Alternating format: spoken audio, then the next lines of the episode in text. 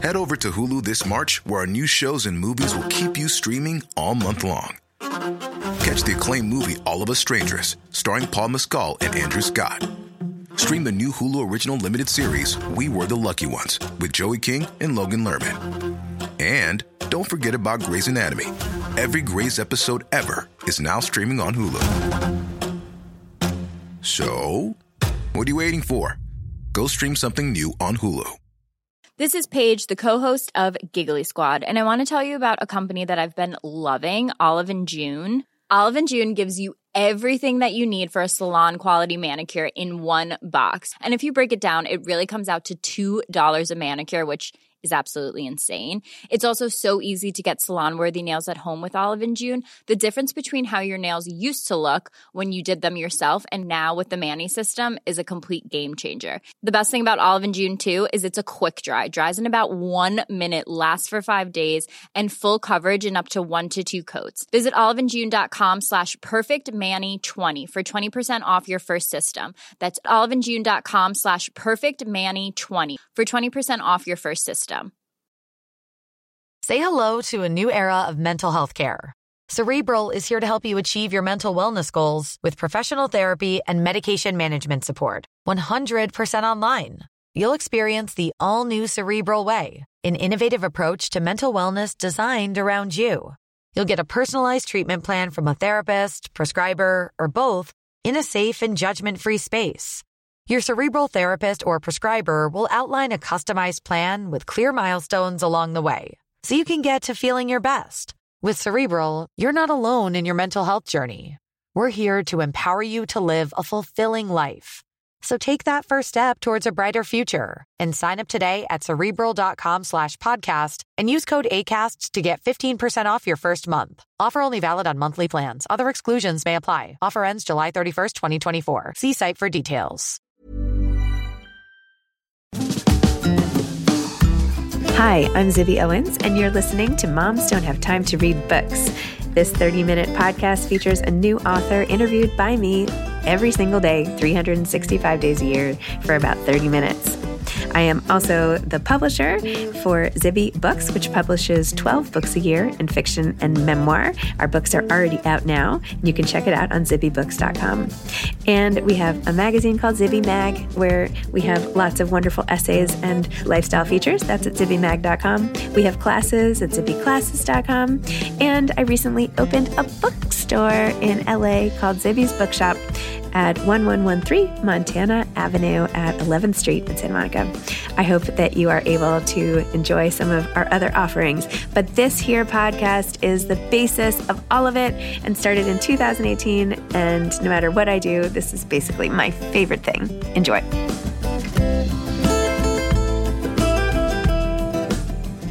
Shastri Akella is the author of The Sea Elephants, a novel. His work has appeared in Guernica, Fairy Tale Review, The Master's Review, Electric Literature, Craft, and elsewhere. He earned an MFA in creative writing and a PhD in comparative literature at the University of Massachusetts Amherst. He's an assistant professor of creative writing at Michigan State University.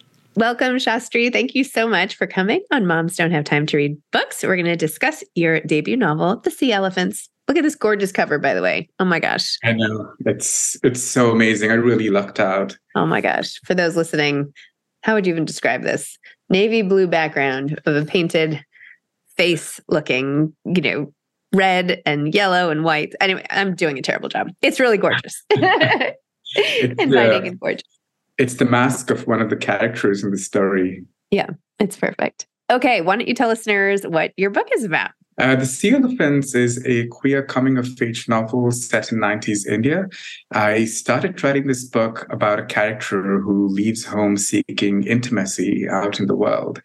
But I also wanted to add nuance to what intimacy means because we typically think of intimacy as romantic, but there are other kinds. And this book explores that the um, intimacy that exists between friends, uh, in found family, between storytellers and listeners. And so the character finds all this, but ultimately he also falls in love with himself. So it's this journey where he goes out seeking intimacy, but falls in love with himself. Oh, wonderful. I was really taken with the from the very beginning of this book when his dad what is this when his dad returns right? He's 16 years old and his he's just lost his twin sisters which you explain several chapters in how it happened which is so harrowing and you know partially his fault. He feels totally responsible of course. And then his dad who he's never met comes home after the loss of his sisters and is horrific and violent and I mean, I was literally like reading and I had to like grab my daughter and she's like, what, what? I was like, oh my gosh, his dad just, anyway. So there's a lot of feeling like from the beginning, we're wrapped up in emotion of pain and uncertainty and loss. And, you know, it's, it's this like amazing introduction to, to every sense, honestly. Tell me about, you know, even starting to write this book, why you wanted to write this book, all of it, like, and how you how you pack so much in in such a graceful kind of way as an introduction or the first part even Thank you. I think a lot of times, as somebody who is queer, and a lot of my extended family um, is very homophobic, and I as long as I lived in India, I thought I was asexual. I had not come out until I came to the US and actually started writing this book.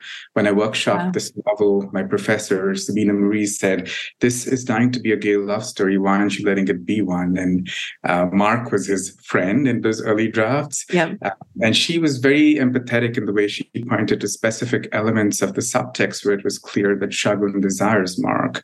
So I took therapy and I came out on the last day of her workshop uh, and she hosted this potluck at her place. And so then I had to rewrite this whole book book as a queer love story. And then my own coming out I just had a lot of problems with some members of my biological family and a lot of my extended family. And in some ways, my found family in the US, other queer friends, was so supportive and helped me embrace uh, myself and be comfortable in my skin. Since those personal experiences really shaped the next version of the story. So uh, even the Shagun moves from that sort of space of violence. He finds Saya and Rue and Sue and all these friends and Mark, his boyfriend, they sort of help him be comfortable with who he is. So I think for me, I just wanted to talk about how it is it is like an anxiety inducing experience being queer um, especially when you come from communities that are that homophobic but there is always a way out and that's what i wanted this book to be about uh, so it starts in that very difficult place but moves into a place of hope wow oh my gosh i can't believe that writing that your teacher is the one who could pick up on that and I mean, what a workshop. I mean, that's amazing. What was it like though and how is it now with your family who is so unsupportive? Have you cut ties with them? And did they accuse you of being gay back then and you denied it? Or like what was what was the difficulty between you and your family like before and how is it now um, it was, I think, it all came up because I was refusing to have an arranged marriage, as the Indian mm-hmm. matchmaking yeah. show Netflix shows. That's a huge part of the Hindu culture in India, um, and I kept pushing back against it. Um, and then I came into the US and I, because I was posting publicly gay writing, short, short stories that got published online and essays, uh, it, was out there. So um, one of my uncles found out and then uh, one of my cousins found out and they told my parents. Uh, and it just became a very um, explosive situation. And I remember there was one year I was in a student visa then and I had to get it extended because I went into a PhD program after my master's. I did not feel safe going back in India to India. So I ended up going to Canada to get my visa extended that year. Um, so it was like a difficult five years, but eventually even if not a full-fledged acceptance, it's gone to the point where we are fine as long as you don't talk about it directly to us. Mm-hmm. Um, but on the, again, the positive side, you know, my sister, one of my sisters, her kids were born and raised here, and they're very open-minded. Especially my niece, and my niece actually read my novel. And the last time I visited my sister's family, she had questions about the book that she very specifically are questions about the book. So it was nice to sort of get to that point where my niece, who's in college now, she and I could, she's my first family member who's read the book. So I think there are like those openings and because of her children, my sister sort of come to a point of acceptance mm. because I think she realized her kids are born and raised here and she has to, in some ways, open her ideas of what is acceptable. And to her credit, she's really done that well. So it's just she and my niece are two members of the family who sort of come to accepting it. Uh, my niece more so in a more open way. Wow.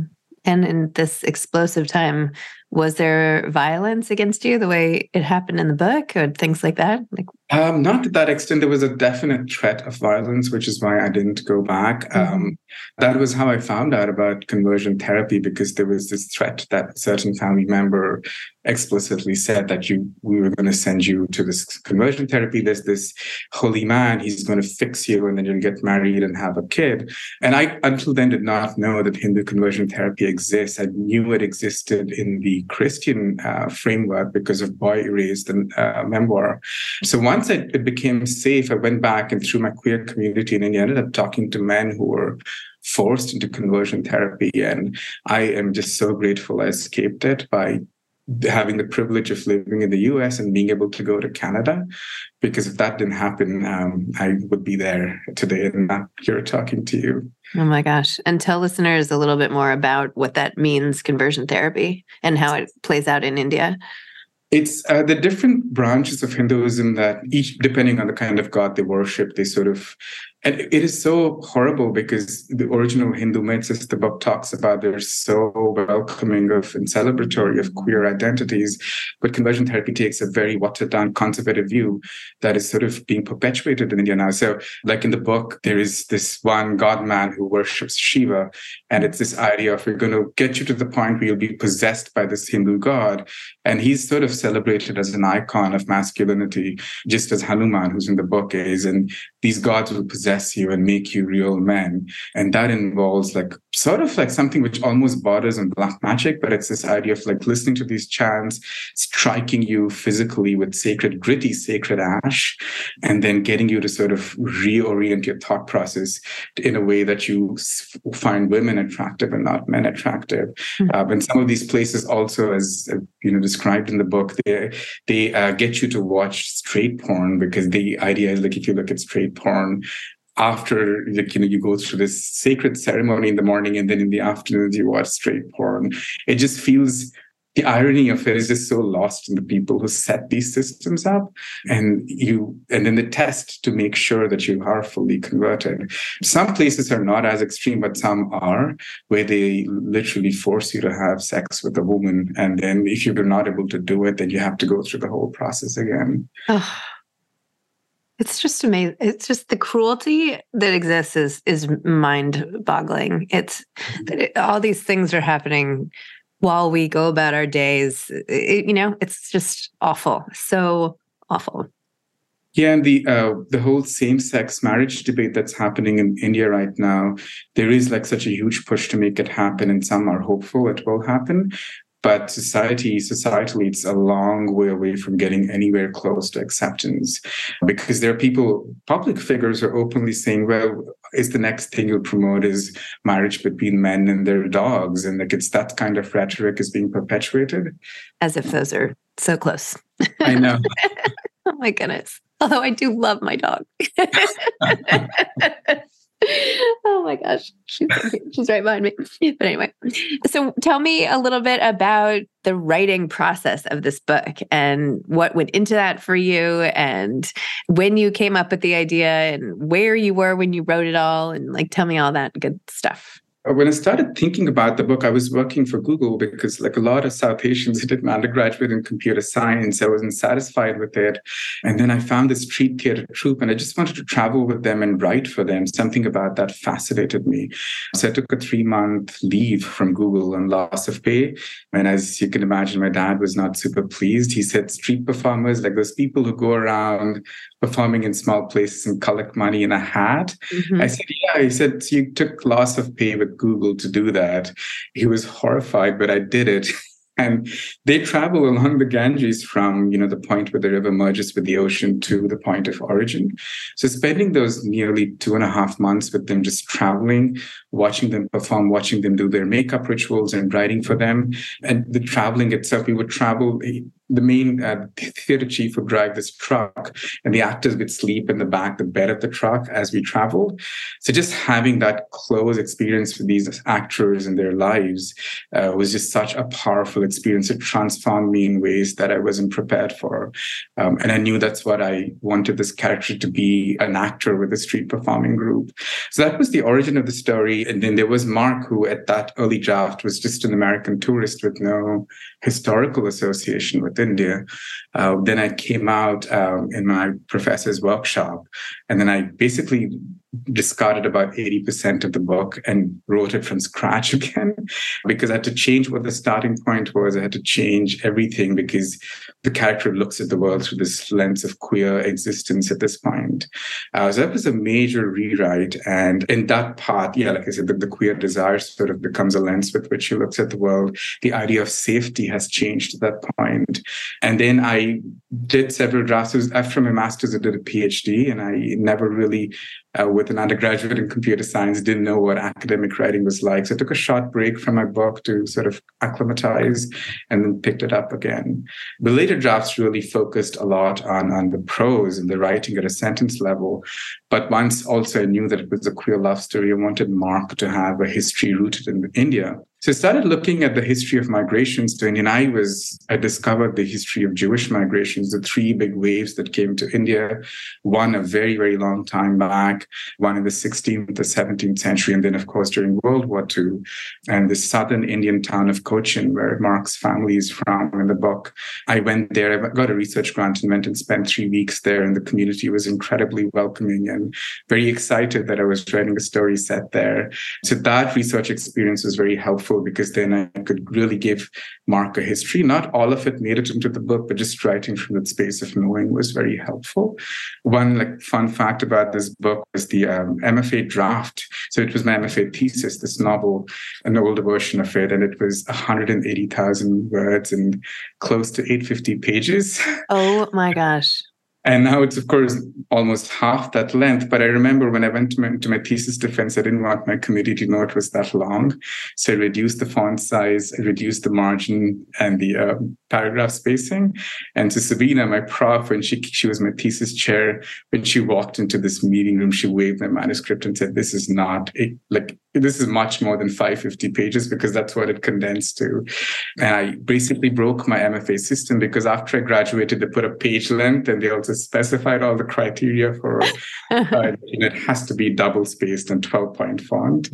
So yeah, I told Sabina, I wonder how that happened. She's like, yeah, I wonder how that happened. oh. So yeah, it's quite a, a like quite an intense journey. And I feel like me taking this journey of working on this book has um, changed me significantly. It's changed my closest friendships for the best in the best possible way. And almost all the characters in this book are fictional, with the exception of Sue, the best friend. She's based on my best friend, who's also called Sue. And she was my hmm. first friend I came out to. And she was just completely embracing me without any questions, any judgment. So, yeah. Oh my gosh. Well, what a story.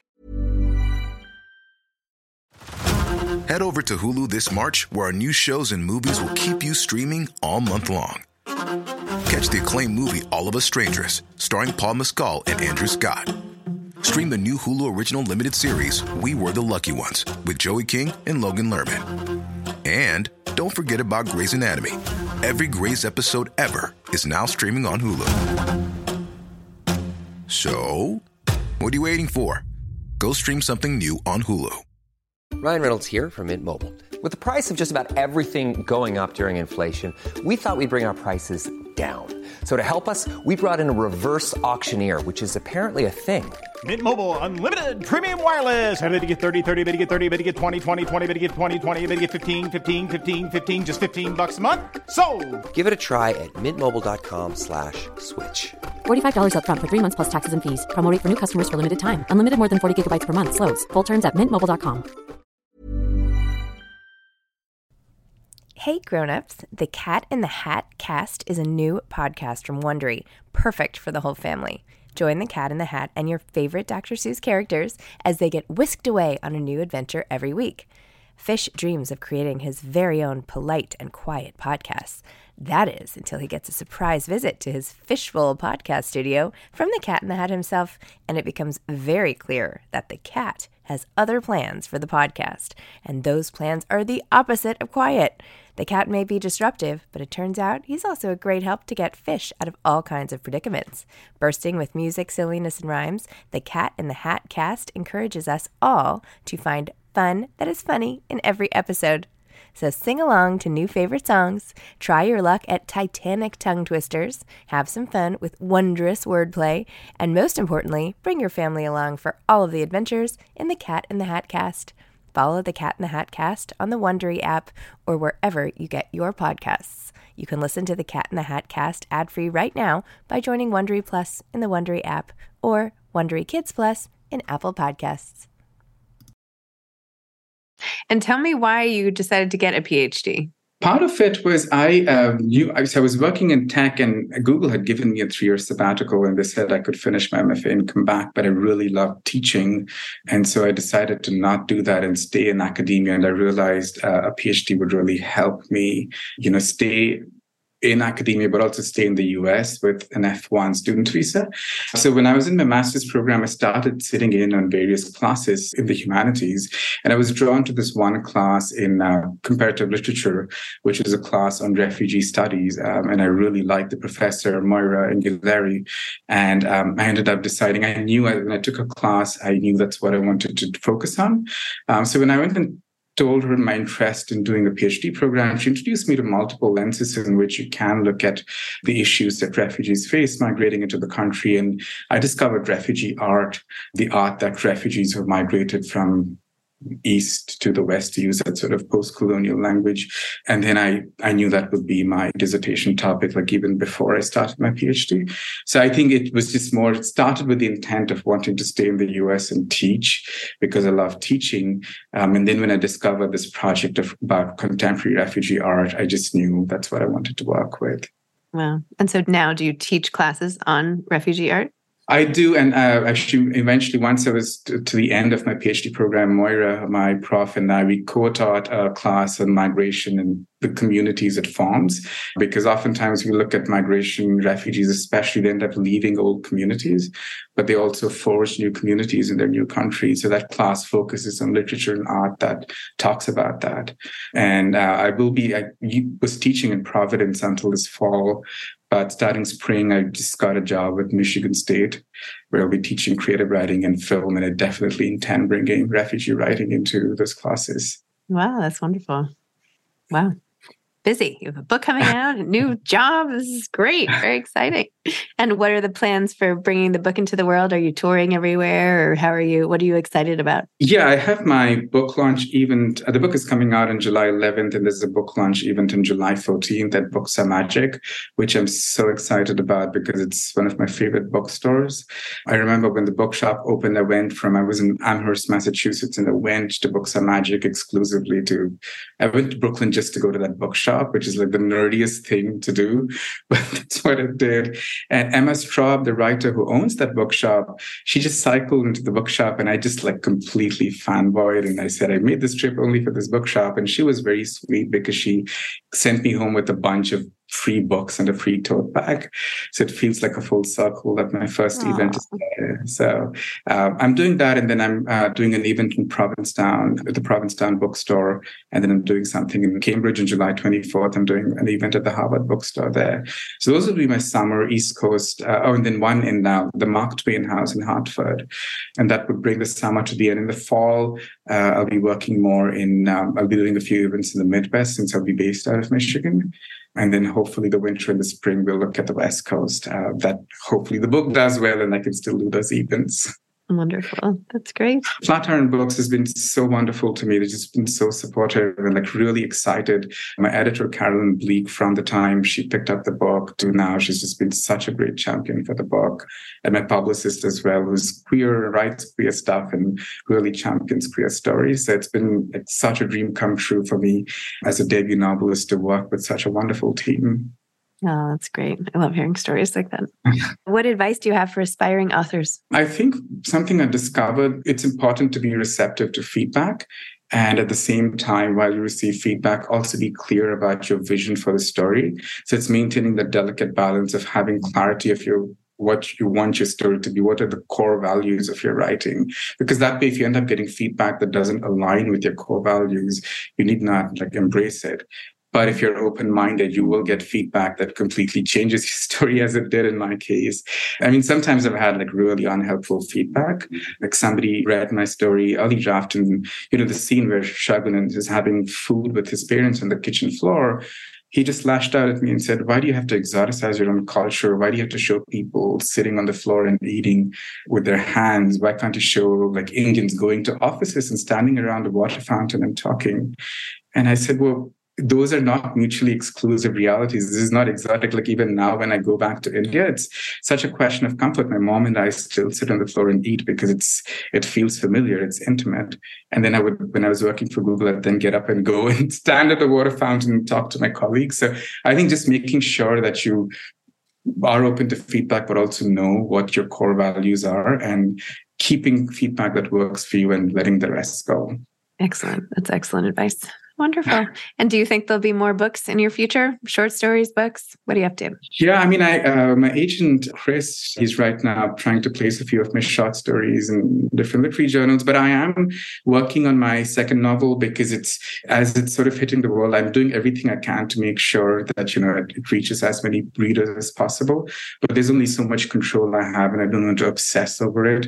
It's that very Buddhist ideology of do the work and then let go, uh, which I'm trying to embrace. And some that's helping me with that is working on a completely different project. Because I think for me, longer projects that I work on every single day uh, allow me to have that emotional relationship with the work that I can go back to every morning and write. So I'm working on my second novel now. Good for you. Can you can you share anything about it or not really? Oh, I, I can uh, because I've already pitched it to my agent and liked it. It's uh, very different from this book, uh, but it has the same themes of found family and community but it's set in this future. It's a fantasy novel, and it's set in this future where America's white population has become the minority. So, to uh, there, there's a right wing government in power at that point, and so to fix that, they decide to offer political asylum to vampires.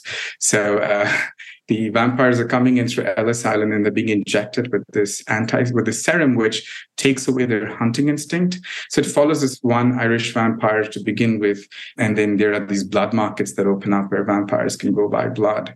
And wow. it also has the perspective of this guy who becomes his boyfriend, who's a Kashmiri doctor. And at this point in the future, uh, Kashmir has fallen. So there are a lot of Kashmiri refugees in the US, and the US is not giving them refugee and asylum status. It's just undocumented undocumented. So it just follows these two communities, the undocumented Kashmiris and the vampires who are now immigrating and the kind of friendships and tensions that are forged between them. Wow. Oh my gosh. Vampire blood market. You never know what's going to come out of people's mouths. Who knows? people's minds, people, people's fingertips. It's amazing. Well, good luck with that. And congratulations on your book, Sea Elephants. Beautiful. So amazing. Congratulations and wishing you all the best. Thank you so much. And thank you for talking to me. This was amazing. Okay. No, it was a joy. Thank you. All right. Have a great day. Bye bye. Thanks for listening to this episode of Moms Don't Have Time to Read Books. Don't forget to follow me on Instagram at Zibby Owens and at Moms Don't Have Time to Read Books. Also, sign up for my newsletter at zibbyowens.com and sign up for my virtual book club and meet lots of authors on Zoom every other week. Thanks so much to Steve and Ryan at Texture Sound for the sound editing. And thank you to Morning Moon Productions for providing this fantastic intro and outro music.